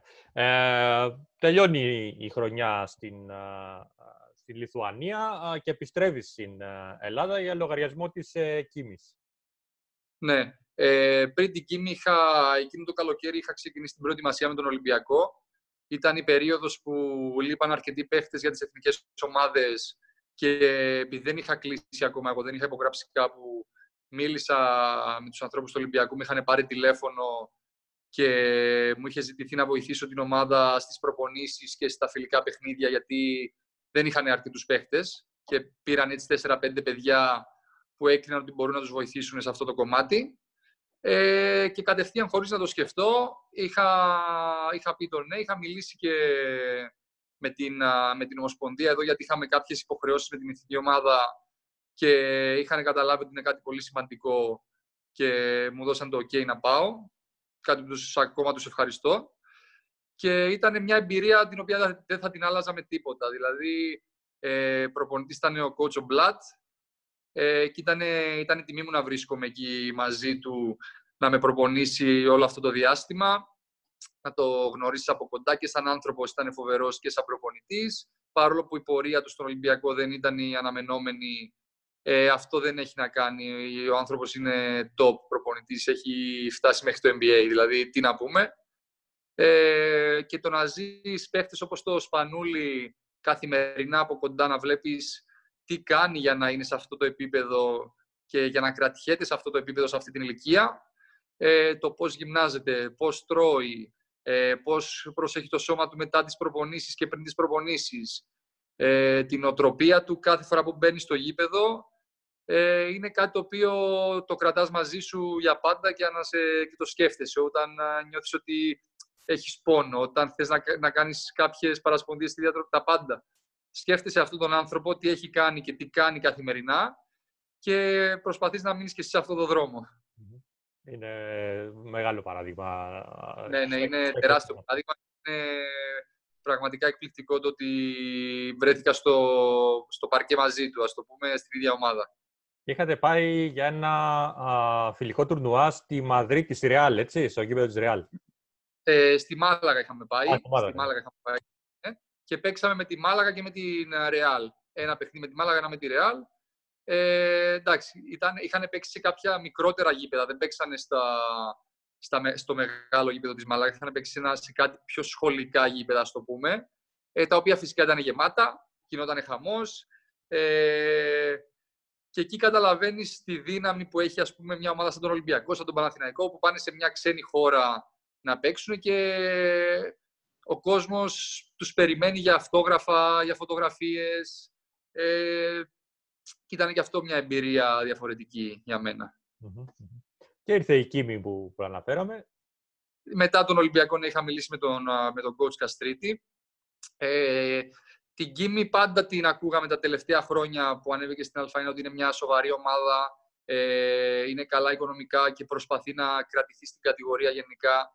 Ε, και μαζί με τη συζήτηση που έκανα με τον, α, με τον coach Καστρίτη πίστευα ότι είναι η καλύτερη λύση για μένα να επιστρέψω ε, στην Ελλάδα και στην Α1. Ε, η χρονιά ξεκίνησε όχι τόσο καλά. Ε, βασικά ξεκίνησε τα πρώτα δύο παιχνίδια πολύ καλά. Είχαμε κάνει μια εκτός έδρας νίκη ε, στον Πανιόνιο και είχαμε χάσει στον πόντο από τον Ολυμπιακό μέσα σε εμάς. Που ήμασταν μπροστά λίγο πριν το τέλος και μια-δυο φάσεις στο τέλος μας τύχησαν το παιχνίδι, τέλος πάντων. Ε, και μετά ξεκίνησε μια, μια άσχημη περίοδος. Έγιναν αρκετές μαζεμένες ήττες εκτός προγράμματος, προγράμματος, ας το πούμε. Και κάπου εκεί άλλαξαν τα πάντα. Εγώ είχα το ρόλο μου, είχα το χρόνο συμμετοχής που θα ήθελα, είχα την εμπιστοσύνη του coach Καστρίτη. Και κάπου εκεί λίγο τα πράγματα έγιναν κάπως περίεργα ε, λόγω των των που είπα πριν. Ε, ξεκίνησαν οι αλλαγές προπονητή, οι αλλαγές παικτών και είχαμε φτάσει κάποια στιγμή λίγο μετά τα Χριστούγεννα που κάθε εβδομάδα μπαίναμε στα πολιτήρια και βλέπαμε κάποιον άλλο παίχτη, ένα καινούριο παίχτη. Κάποιες φορές και δύο καινούριους παίχτες. Ε, και εντάξει, άμα γίνεται αυτό σε μια ομάδα, χαλάνε τα πάντα. Χαλάει το κλίμα, χαλάνε οι ρόλοι. Ε, και δεν ήταν τόσο καλή κατάσταση εκείνη την περίοδο. Ε, είχα μιλήσει εγώ με τον Κεραυνό γενικά την προηγούμενη περίοδο, μου είχαν κάνει κάποιες συζητήσεις. Εγώ δεν ήθελα να φύγω. Ε, ήθελα να μείνω, γιατί όπως είπα και πριν δεν φεύγω εύκολα από μια ομάδα ε, μέσα στη μέση της χρονιάς, ας το πούμε. Δεν θα την άφηνα την ομάδα έτσι. Ε, εντάξει, έβλεπα και ότι ο Κεραυνός εκείνη την περίοδο δεν ήταν και στην καλύτερη κατάσταση. Ε, είχαν κάνει κάποιες σίτες εκτός προγράμματος, είχαν κάποιους τραυματισμούς. Γενικά υπήρχε ένα κακό κλίμα από ό,τι άκουγα γενικά και μου είχαν πει. Και είχε εμφανιστεί εκείνη την περίοδο και μου έδειξε πόσο πολύ με ήθελε να γυρίσω πίσω στην ομάδα. Ε, με πιέσαν αρκετά, μπορώ να πω, και στο τέλος, επειδή έβλεπα και εγώ την κατάσταση ότι δεν θα εξελιχθεί καλά στην Κίμη, ήταν, ήτανε μια ευκαιρία για μένα να επιστρέψω στην Κύπρο ε, και να βοηθήσω την ομάδα του Κεραυνού που είχαμε πάρει και το πρωτάθλημα δύο χρόνια πριν για να ξαναπετύχει κάποιους στόχους που είχε για τη χρονιά. Και έτσι και έγινε. Ήρθα, πήρα την απόφαση τελικά μετά από αρκετή σκέψη και δυσκολία μέσα μου να επιστρέψω στον Κεραυνό. Ήρθα το Γενάρη, 20-25 του Γενάρη είχα έρθει και τελικά τα πράγματα εξελιχθήκαν πάρα πολύ καλά. πήραμε και το πρωτάθλημα και το κύπελο και πιστεύω ότι βοήθησα πάρα πολύ την ομάδα να πετύχει τους στόχους στο τέλος. Ήταν ένα... Ε, επέστρεψες εσύ και ο Μπάρκερ στον κεραυνό εκείνη τη σεζόν. Δηλαδή ήταν Ναι, ναι, ναι. η, επ- η επιστροφή. Είχαμε- δηλαδή. Ναι, ναι, είχαμε έρθει μαζί το Γενάρη και η ομάδα κατευθείαν έδεσε ε, και έβγαλε ένα πρόσωπο διαφορετικό από τους προηγούμενους μήνες και καταφέραμε να φτάσουμε, να, να κατακτήσουμε και το κύπελο και το πρωτάθλημα ε, και με κάποιους σοβαρούς τραυματισμούς που είχε η ομάδα. Και το κύπελο ε, έχει μείνει και μπορεί να πει κανείς και στην ιστορία ε, με, τους, ε, δύο, με τις δύο παρατάσεις. Ένα τρομερό παιχνίδι, ένα τρομερό τελικός κύπελο. Ναι, ναι, ναι. Είχαμε... Ήταν εκτός ο... και ο King και ο Αμπουκάρ εκείνο το παιχνίδι. Ε, και ήταν ο, ουσιαστικά ο Willis μόνος του. Και εντάξει, το παιδί είχε παίξει 45 λεπτά, είχε κάνει τρομερό παιχνίδι. Είχε κάνει τρομερό παιχνίδι. Ε, και άμα όταν εμείς βλέπαμε ένα παιδί να παίζει 45 λεπτά και να παλεύει με τα θηρία, με το Βερεμέγκο, με όλους αυτούς μόνος του, ε, εντάξει, αναγκαστικά και εμείς ανεβάσαμε πάρα πολύ την απόδοσή μας και δεν το παρατήσαμε το παιχνίδι σε καμία στιγμή του αγώνα. Πήγαμε, καταφέραμε να πάμε το μάτι στην παράταση και μετά καταφέραμε να κερδίσουμε το παιχνίδι, κάτι που όντως πιστεύω θα μείνει στην ιστορία ε, του Κυπριακού μπάσκετ. Ε, και φέτος, τελευταία χρονιά ε, στον ε, Κεραυνό, όπως εξελίχθηκε, τερματίστηκε πολύ ε, σύντομα, πολύ, χωρίς να ξέρουμε πώς θα Ναι. τελείωνε στην ουσία. Α, πώς συγκρίνεις τη φετινή τη σεζόν; Είχατε, ε, φυσικά, ξεκινήσαμε πολύ νωρίς, ε, λόγω του Basketball Champions League. Κάνατε μια πολύ μεγάλη πρόκληση, την πρώτη κυπριακής ομάδας ε, σε αυτόν τον θεσμό στα προκριματικά. Α, και Ναι. είχατε και την ευκαιρία α, να περάσετε και στους ομίλους. Ε, αλλά ένα μικρό κενό διάστημα στο πρώτο παιχνίδι νομίζω ήταν αυτό που α, σας ε, στέρισε αυτή τη χαρά. Ναι, ε, η χρονιά φέτος δυστυχώς τελείωσε πολύ νωρίς και το καταλαβαίνουμε τώρα. Ε, εκείνη τη στιγμή όταν έγινε η, η πρόορη διακοπή, ας το πούμε, ε, δεν το είχαμε καταλάβει τόσο πολύ, αλλά τώρα μετά από τόσο καιρό στο σπίτι καταλαβαίνεις ότι ή- ήταν πάρα πολύ νωρίς και όλοι θα θέλαμε να γυρίσουμε πίσω στα γήπεδα και να τελειώσουμε τη χρονιά. Ε, ξεκινήσαμε αρκετά νωρίς για τα δεδομένα τα κυπριακά που ξέρουμε ότι οι ομάδες ξεκινάνε Σεπτέμβριο. Ε, είχαμε τα παιχνίδια του Champions League, κάτι το οποίο ε, είχε ξαναγίνει πριν δύο χρόνια και, είχε, και η ΑΕΚ και ο Κεραυνός είχαν ξαναπαίξει. Αλλά κανείς δεν κατάφερε να πάρει την πρόκριση έστω στο δεύτερο προκριματικό. Ε, και φέτος κάτι ανάλογο ήταν, δηλαδή αυτό που ακουγόταν γενικά είναι ότι εντάξει, ο Κεραυνός θα παίξει με τους Back and Bears. Οι Back and Bears είναι από τα φαβορή για το FIBA Europe Cup τέλος πάντων. Και όλοι λέγανε θα παίξει δύο παιχνίδια και μετά θα πάει στους ομίλους του FIBA Europe Cup. Μεταξύ μας όμως στα αποδητήρια κυρίως δεν, δεν επικρατούσε αυτό το κλίμα. Δηλαδή ε, όταν συζητούσαμε μεταξύ μας οι παίκτες και μιλούσαμε για τα παιχνίδια ε, λέγαμε ότι ο στόχος μας είναι να περάσουμε στο Champions League στους ομίλους. Δεν θέλαμε κάτι, κάτι λιγότερο.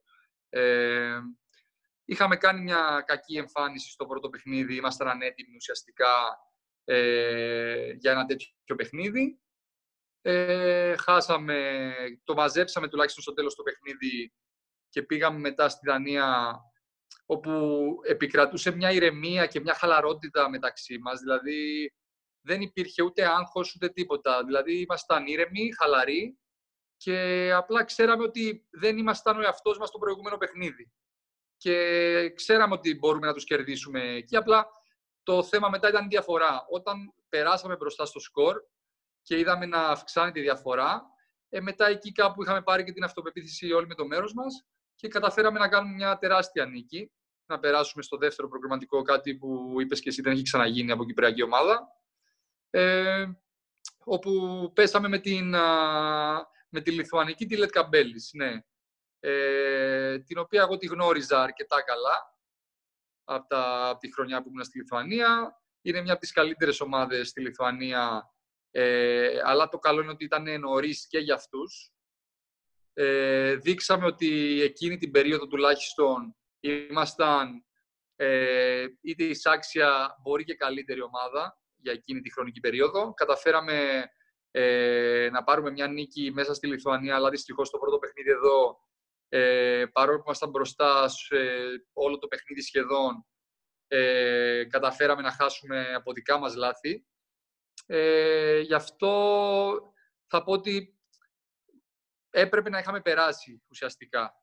Δηλαδή, αυτό νιώθαμε, νιώθαμε ότι αδικήσαμε τους εαυτούς μας μετά, όταν τελείωσε το Champions League.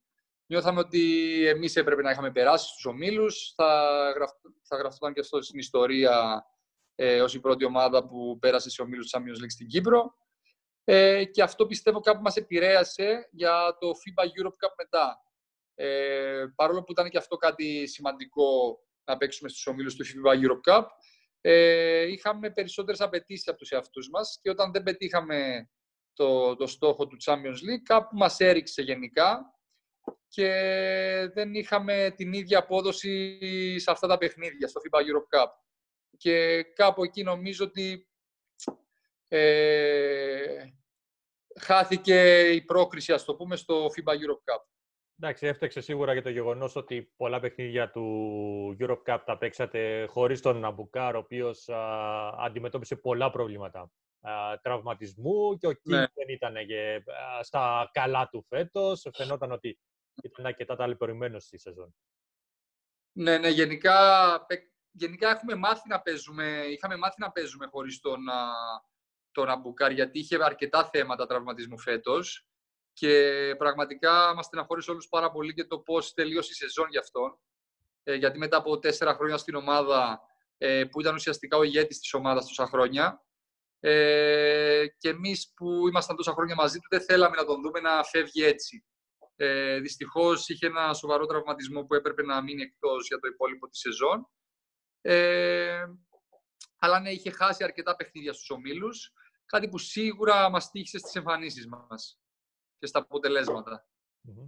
Ε, για την α, φετινή σεζόν, ο- όπως ε, εξελέγχθηκε, ε, τι σχόλια έχεις να κάνεις, ε, ενώ για το πρωτάθλημα; Είχατε κάνει ένα μεγάλο σερί α, Ναι. νικών, το οποίο χάθηκε σε κάποια φάση, αλλά α, νομίζω ότι ε, ήταν και φυσιολογικό, α, γιατί Ναι.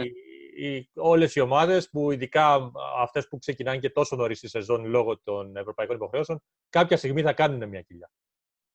Ναι, εντάξει, είχαμε δείξει από την αρχή ε, και από, τα, από το Super Cup που παίξαμε με την ΑΕΚ και γενικά όλο τον πρώτο και το δεύτερο γύρο. Ε, είχαμε δείξει ότι είμαστε ένα επίπεδο πάνω από τις υπόλοιπες ομάδες ε, στο Κυπριακό Πρωτάθλημα. Ε, η κοιλιά που κάναμε ήταν αναμενόμενη, το περιμέναμε και εμείς ότι θα γίνει κάποια στιγμή.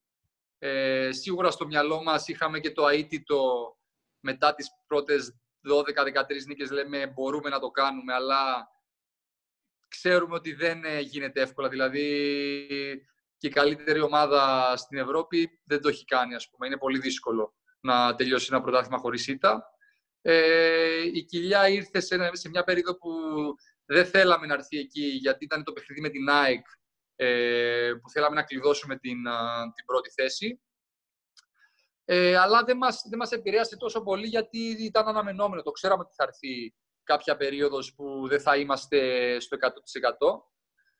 Και επειδή ήμασταν προετοιμασμένοι γι' αυτό, καταφέραμε και εύκολα μετά το παιχνίδι της ΑΕΚ να ξαναμπούμε πάλι σε ένα ρυθμό το οποίο ήταν ε, αντιπροσωπευτικό για την ομάδα μας. Μμμ. Τα επόμενα παιχνίδια δείξαμε ότι βρίσκουμε ξανά τον εαυτό μας και ήμασταν, και- ήμασταν όχι, όχι σίγουροι, αλλά νιώθαμε ότι θα τελειώσει πολύ καλά η χρονιά. Το, το πιστεύαμε ότι θα καταφέραμε και φέτος να, να πάρουμε, αν όχι και τους δύο τίτλους, σίγουρα τον έναν.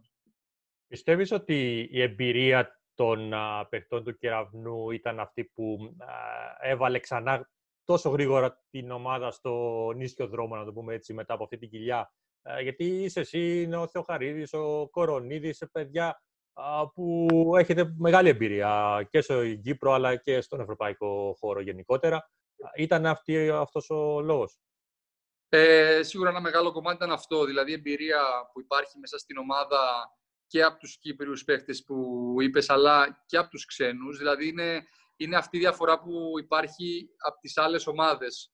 Ότι παιδιά όπως τον King, τον Αμπουκάρ πριν φύγει, ε, τον, τον Grant, είναι παιδιά που είναι και παίχτες των αποδητηρίων και της ομάδας. Ε, δεν είναι σαν τους πιο νεαρούς ε, που βλέπουμε σε πολλές ομάδες που τους νοιάζει περισσότερο το προσωπικό. Και όλο αυτό μαζί μέσα στα αποδητήρια σίγουρα μας βοηθάει πάρα πολύ και οι Κύπροι μαζί με τους ξένους να βρίσκουν ε, κάπου να συναντηθούν για να συζητήσουν. Ε, μας βοήθησε πάρα πολύ. Σίγουρα κάναμε και μια συζήτηση με τον προπονητή ε, που προσπάθησε να μας δείξει ότι δεν είναι ε, αγωνιστικό πρόσωπο για την ομάδα μας αυτό. Το καταλάβαμε αμέσως και κάναμε τα απαραίτητα που χρειαζόταν μέσα στο γήπεδο στις προπονήσεις για να επανέλθουμε αμέσως. Ε, τη δική σου την προσωπική την ε, απόδοση στη φετινή σεζόν πώς εγκρινείς; Ήταν νομίζω σε γενικές γραμμές πάρα πολύ καλή. Δηλαδή ε, είχα το ρόλο που έχω στην ομάδα του Κεραυνού όλα τα, αυτά τα χρόνια. Ε, προσπαθούσα να βγω μπροστά όποτε χρειαζόταν, να κάνω ένα βήμα πίσω όποτε χρειαζόταν και σε γενικές γραμμές νομίζω ότι ήμουν αυτός που είμαι. Ναι, αυτό αποτυπώνεται και από τα νούμερα σου. 27 πόντους έκανες ρεκόρ καριέρας ε, στο παιχνίδι με την Ένωση Νέων Παραλιμνίου στις 4 ναι. του Δεκέμβρη το παιχνίδι αυτό. Ναι. Ε, το 19. το καλύτερο σου παιχνίδι. Είχα την τύχη να, το, να έρθω να είμαι στο κήπεδο και να το παρακολουθήσω και από κοντά. Ναι, είχε ξεκινήσει το παιχνίδι και για κάποιο λόγο μας δίνανε όλα τα σουτ στο πρώτο δεκάλεπτο. Ε, και είχε ξεκινήσει το πρώτο δεκάλεπτο. Πήρα 4-5 σουτ, τα, τα έβαλα ε, και μετά ήταν, μετά ήταν εύκολο. Δηλαδή, άμα ξεκινήσεις στην αρχή να σου δώσει άλλη ομάδα τα σουτ και τα βάλεις, μετά όλα τα άλλα έρχονται εύκολα. Ήταν σίγουρα και ο τρόπος που παίζουμε, που πάντα θα βρούμε τον ανοιχτό παίχτη. Ήταν βασικά η ταυτότητά μας αυτή ότι μπορεί να είμαι μόνος μου κι εγώ, αλλά άλλος είναι πιο μόνος του. Θα τη δώσω την μπάλα. Και βοήθησε και αυτό μαζί με την ευστοχία να, να κάνω αυτό το προσωπικό ρεκόρ που συνδυάστηκε και με νίκη και αυτό ήταν το σημαντικό γιατί ήταν ήταν κοντά το παραλίμνη σε όλο το παιχνιδι Και εντάξει, αυτό. Ε, πέτυχε έξι τρίποντα σε εκείνο το παιχνίδι, το οποίο είναι το ρεκόρ της σεζόν. Ε, τα περισσότερα που έβαλες σε αυτή τη σεζόν, αλλά όχι τα περισσότερα στην καριέρα σου. Καθώς αυτό το έχεις ε, κάνει με την εθνική ομάδα, τα οχτώ τρίποντα που έχεις πετύχει απέναντι στην Ελβετία. Ναι, ναι, ναι. Είχα βάλει οχτώ τρίποντα τότε στο παιχνίδι εδώ στο, στο Ελευθερία με την Ελβετία, που ήταν το τελευταίο ε, του ομίλου ε, εκείνη την περίοδο και είχα βάλει 8. Ναι, αυτό είναι το, το ρεκόρ μου νομίζω τουλάχιστον σε επαγγελματικό επίπεδο. Ναι, και πάλι είχες συνδυάσει και εκείνο το, το παιχνίδι. Σε ναι, ναι, ήταν μια πολύ σημαντική νίκη για μας, γιατί καταγράψαμε δύο νίκες ε, σε έναν όμιλο αρκετά Σε έναν όμιλο πολύ δύσκολο που έτσι για να περάσουμε και με, σαν της εθνικής σιγά σιγά ήταν η χρονιά σε ένα δύσκολο όμιλο προκριματικά του Ευρωμπάσκετ και η Κύπρος ε, με την πρώτη της εκτός έδρας ε, νίκη επί της ε, Ελβετίας είχε ελπίδες να προκριθεί στο, στο Ευρωμπάσκετ. Ναι, ε, το, το θέμα ήταν ότι δεν καταφέραμε να κρατήσουμε τη διαφορά που είχαμε εδώ με την Ισλανδία στο πρώτο ημίχρονο. Ήμασταν πάνω, νομίζω, 8-9 πόντους και καταφέραμε να χάσουμε. Ε, νομίζω εκεί χάθηκε το παιχνίδι της πρόκρισης. Δηλαδή, άμα καταφέραμε να πάρουμε το παιχνίδι με την Ισλανδία εδώ μέσα, πιστεύω θα είχαμε διαφορετική τύχη και στα επόμενα παιχνίδια.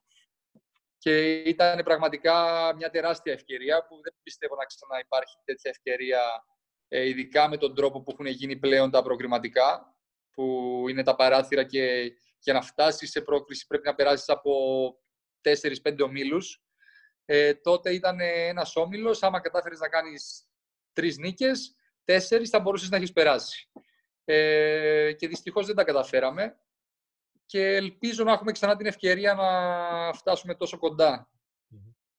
Ε, ας μιλήσουμε λίγο για την εθνική. Νο- Ξεκίνησες ε, στην εθνική το 2013, αν δεν κάνω λάθος. Όταν, ναι. Πες, άμα Όταν έγινε, και- όταν έγινε μια καινούργια αρχή με τον, α, με τον Κώστο Γιαναρά, ε, στου ΣΑΜ και του, του Λουξεμβούργου είχα πάει για πρώτη φορά. Και γενικά, σε γενικές γραμμές θεωρώ ότι αυτά τα χρόνια ήταν επιτυχημένη η πορεία της Εθνικής. Αν εξαιρέσουμε τους τελευταίους ΣΑΜΚΕ, ε, γενικά η η πορεία της Εθνικής τα τελευταία χρόνια είναι επιτυχημένη με βάση τα δεδομένα που υπάρχουν στο Κυπριακό μπάσκετ πάντα. Ε, εντάξει, τη- στους ΣΑΜΚΕ του, του 19 δεν ήμασταν έτοιμοι, δεν, ε, δεν εμφανιστήκαμε έτοιμοι και δεν κάναμε νίκη, κάτι το οποίο ήταν, αυτό ήταν αποτυχία. Αυτή ήταν η μοναδική αποτυχία που μπορώ να πω ότι είχε αυτή η ομάδα αυτά τα τελευταία χρόνια. Μμμ.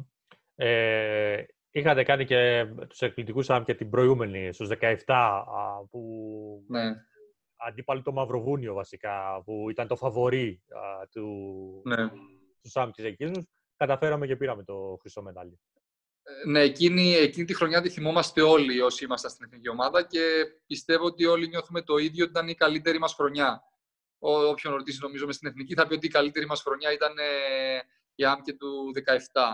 Ήταν το Μαυροβούριο εντάξει χωρίς τους παίχτες τους, ε, της Ευρωλίγκας ή του NBA, αλλά εντάξει τα παιδιά που ήταν εκεί ήταν πάλι ε, υψηλού επίπεδου παίχτες που ούτε εμείς δεν πιστεύαμε ότι μπορούμε να πάμε να τους κερδίσουμε ας το πούμε έτσι. Ε, όταν ξεκίνησε το παιχνίδι φυσικά και είδαμε ότι μπορούμε να τους κοντράρουμε, ε, μετά τα πράγματα εξελιχθήκαν έτσι ώστε να πάρουμε τη νίκη.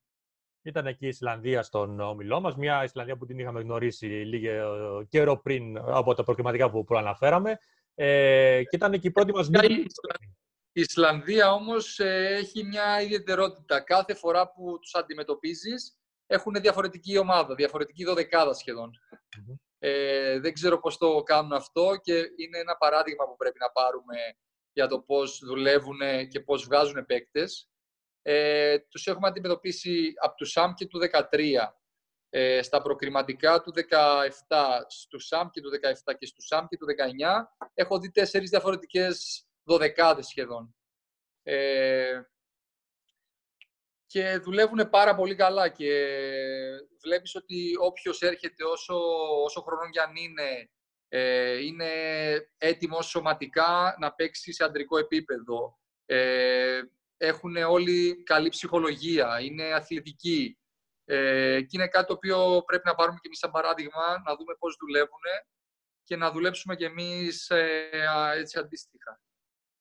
Ε, είναι ένα κομμάτι που θέλω να το συζητήσουμε. Ε, είσαι ένας από τους συνδετικούς κρίκους της Εθνικής, όπως προανέφερες, ε, μετά από αυτή την ε, νέα προσπάθεια που γίνεται με τον Ελλήνο, τον ε, Γαβρίλ. Ε, για πες μας, ε, πώς ε, ε, βλέπεις αυτή την ε, προσπάθεια και τι πιστεύεις ότι πρέπει να γίνει ώστε να διορθωθεί; Ε, για να διορθωθεί η κατάσταση γενικά στο Κυπριακό μπάσκετ πρέπει να ξεκινήσει από, από πολύ μικρές ηλικίες. Ε, δηλαδή πρέπει από μικρές ηλικίες να αποκτούν τα παιδιά ένα κίνητρο για να δουλέψουν ε, και αυτό το κίνητρο δεν θα έρθει άμα δεν παίξουν οι Κύπροι παίχτες στις ομάδες τους. Δηλαδή άμα ένα παιδί που ξεκινάει να παίξει στις ακαδημίες δεν βλέπει σε έναν Κύπριο παίχτη τον εαυτό του σε λίγα χρόνια, δεν θα μπορεί να έχει το κίνητρο και να προπονηθεί και να δουλέψει τόσο πολύ ώστε να φτάσει σε αυτό το επίπεδο. Ε, α- από εκεί ξεκινάει όλο για μένα. Ε, γίνεται μια προσπάθεια ε, από την Ομοσπονδία και με τον α, κανονισμό του Κύπρου παίχτη στην πεντάδα. Ε, αλλά πάλι βλέπω ότι δεν βοηθάει και τόσο. Δεν βοηθάει και τόσο. Ε, και βλέπουμε ότι αρκετοί παίχτες που έρχονται πλέον στην εθνική δεν έχουν παιχνίδια και χρησιμοποιούμε την εθνική σαν μέσο για να πάρουν παιχνίδια και να αποκτήσουν εμπειρίες μέσω της εθνικής ε, οι νέοι παίχτες, το οποίο για μένα είναι λάθος. Οι παίχτες που έρχονται στην εθνική πρέπει να είναι έτοιμοι. Πρέπει να είναι έτοιμοι και να είναι οι καλύτεροι παίχτες του πρωταθλήματος σε εισαγωγικά ε, για να μπορούν να βοηθήσουν την εθνική. Ε, εμείς προσπαθούμε να κάνουμε το αντίθετο. Προσπαθούμε μέσα από την εθνική να δώσουμε χρόνο και εμπειρίες σε παίχτες για να γυρίσουν και να βρουν χρόνο στις ομάδες τους. Κάπου εκεί πιστεύω το έχουμε χάσει λιγάκι. Μμμ. Ε, άμα βρούμε τρόπο να έχουν περισσότερο χρόνο στις ομάδες τους, τότε θα είναι και πιο έτοιμοι να βοηθήσουν την εθνική ομάδα. Ναι, ναι, ναι. Ε, και ως ένας α, καλαθοσφαιριστής που έχει α, αγωνιστεί στο εξωτερικό, α, πώς, τι θα συμβούλευε στα νεότερα τα παιδιά, τι είναι αυτό που θα τους κάνει να ξεχωρίσουν και να α, ακολουθήσουν μια καριέρα που ίσως να την ονειρεύονται κιόλας; Ε, αυτό που θα τους συμβούλευα είναι να έχουν στόχο και πάρα πολλή δουλειά. Δηλαδή, χωρίς να δουλέψεις δεν θα έρθει τίποτα. Ε, δεν ξέρω τώρα, εγώ κάθε καλοκαίρι, ας πούμε, ακόμα και σε αυτή την ηλικία, ε, πηγαίνω στο γήπεδο το καλοκαίρι καθημερινά και στα γυμναστήρια και στο γήπεδο και δεν έχω δει έναν μικρό παίχτη να έρχεται στο γήπεδο να κάνει προπόνηση το καλοκαίρι. Δεν ξέρω. Πιστεύω ότι εκεί είναι το, το μυστικό. Δηλαδή, ούτε καλοκαίρια υπάρχουν, ούτε διακοπές υπάρχουν. Ε, άμα θες να φτάσεις σε ένα ψηλό επίπεδο. Ε, χρειάζεται δουλειά, πολύ σκληρή δουλειά, καθημερινά. καθημερινά. Εντάξει, σίγουρα είναι μια ηλικία που θα έχεις και τους φίλους σου, θα πας και τις βόλτες σου, ε, αλλά άμα έχεις στόχο να πετύχεις, πρέπει αυτό να είναι το νούμερο ένα στην καθημερινότητά σου. Πραγματικά πρέπει για να κάνεις κάτι που, θε, που αγαπάς, που θέλεις να το ακολουθήσεις. Πρώτα απ' όλα θέλει θέληση, θέλει α, θυσίες α, και πολλές θυσίες και θέλει, Ναι. α, θα χρησιμοποιήσω μια κουβέντα που α, είπε ο Παναγιώτης ο Γενναρός, θέλει να δώσει πολλά α, για να πάρεις κάποια, τα οποία δεν θα τα πάρεις Κα- αμέσως, θα τα πάρεις α, στην πορεία. Ναι. Μπορεί να πάρεις και ελάχιστα. Μπορεί να πάρεις και ελάχιστα, αλλά άμα δεν, βάλεις, τη- άμα δεν δώσεις πολλά, δεν θα πάρεις τίποτα. Αυτό είναι το μόνο σίγουρο. Μμμ, μμμ. Ωραία. Ε, Νίκο, σε ευχαριστώ πάρα πολύ για την κουβέντα που κάναμε. Και εγώ ευχαριστώ. Ε, να πω και κάτι τώρα που μιλούσαμε για, τη, για τις ακαδημίες γενικά και για την Ναι. εθνική ομάδα και για τους Κύπρους παίχτες. Ε, τώρα που είμαι στο σπίτι και η μοναδική μου βόλτα που κάνω τέλος πάντων είναι εδώ στη γειτονιά, ε, που είναι αυτό που δικαιούμαστε τέλος πάντων, ε, έχω δει σε όλη τη γειτονιά εδώ πάνω από 10 μπασκέτες ε, στα σπίτια μέσα. Που αυτό με... Δηλαδή περπατούσα, έβλεπα μπασκέτα και χαμογελούσα ε, βλέπω ότι υπάρχει το μπάσκετ στην Κύπρο. Υπάρχει μέσα στα σπίτια, υπάρχει στον κόσμο. Το θέμα είναι να βρούμε τρόπους ε, να τους φέρουμε στο γήπεδο. Πρέπει να τους φέρουμε στο γήπεδο για να ξαναζωντανέψει το μπάσκετ. Αν ζωντανέψει το μπάσκετ ε, γενικά, θα βγουν και παίχτες περισσότεροι. Ε, είναι κάτι που θέλω να το μοιραστώ αυτό. Σίγουρα υπάρχει το Και- μπάσκετ και το βλέπουμε ναι. και ε, από το ένα μικρό παράδειγμα που το λέω, το συναφέρω συχνά, είναι το ερασιτεχνικό πρωτάθλημα που έχει ε, τρεις Ναι. κατηγορίες, από 10 ομάδες η κάθε κατηγορία, από 10 παίκτες η κάθε ομάδα. Μιλούμε για ένα Ναι. μεγάλο αριθμό ατόμων που ασχολούνται με την ε, καλαθόσφαιρα ε, και Ναι. δυστυχώς στα, η πρώτη κατηγορία τους ψάχνουμε. Ναι, αυτό, αυτό που με προβληματίζει λίγο με αυτό το θέμα είναι ότι ε, υπάρχουν ξέρω εγώ, τόσοι παίχτες στο ερασιτεχνικό οι οποίοι ε, παίζανε παλιά, οι οποίοι έχουν παρακολουθήσει το παλιό μπάσκετ το κυπριακό της δεκαετίας του 90 και του 2000 και σε εισαγωγικά, θα το πω, σνομπάρουν το πρωτάθλημα που γίνεται τα τελευταία χρόνια. Δηλαδή, άμα κάνεις μια συζήτηση με έναν οποιοδήποτε, θα σου πει ότι «Ε, ναι, εγώ έβλεπα μπάσκετ το 90 τότε που υπήρχε μπάσκετ, τώρα δεν υπάρχει μπάσκετ, άρα δεν πάω. Μμ. Άμα δεν έρθουν αυτοί οι άνθρωποι στο γήπεδο, που είναι αυτοί που ασχολούνται με τον μπάσκετ, τότε δεν θα έρθει ούτε ο υπόλοιπος κόσμος. Τότε δεν θα υπάρχει το μπάσκετ. Αυτό είναι το παράπονό μου, ότι πάρα πολλοί που ασχολούνταν παλιά και είχαν φύγει για διάφορους λόγους, ε, τότε που είχε γίνει και αυτό με τους ξένους, που είχαμε 10 ξένους σε κάθε ομάδα και τα λοιπά και είχε πέσει γενικά το μπάσκετ και απομακρυνθήκανε, πλέον ακόμα το θεωρούν ότι δεν υπάρχει το μπάσκετ και είναι μακριά. Που είναι οι πρώτοι που πρέπει να έρθουν κοντά στο μπάσκετ και να το βοηθήσουν αυτοί οι άνθρωποι που έχουν ζήσει μέσα στο μπάσκετ τις καλές εποχές. Ακριβώς. Ε, και αυτό και εμείς μέσα από τις α, εκπομπές μας, μέσα από την ιστοσελίδα μας προσπαθούμε να προωθήσουμε όσο να το δυνατόν α, δίνοντας περισσότερη βάση στον Κύπριο καλαθοσφαιριστή. Νομίζω αυτό α, δεν μπορούμε να το κρύψουμε, είναι αντιληπτό. Ε, για να καταλάβει και ο Ναι. κόσμος ότι υπάρχουν οι Κύπροι καλαθοσφαιριστές, αγωνίζονται στις ομάδες τους και κάνουν και πράγματα. Δεν είναι δηλαδή απλά ε, Ναι, ρολίστες. ναι.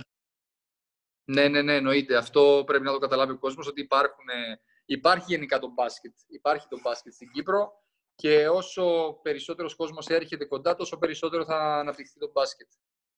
Και Ωραία. τόσο περισσότερο κίνητρο θα βρίσκουν οι παίχτες. Νίκο, να σε ευχαριστήσω για ακόμα μια φορά. Και εγώ ευχαριστώ πάρα πολύ. Ήταν ωραία η κουβέντα που, που κάναμε.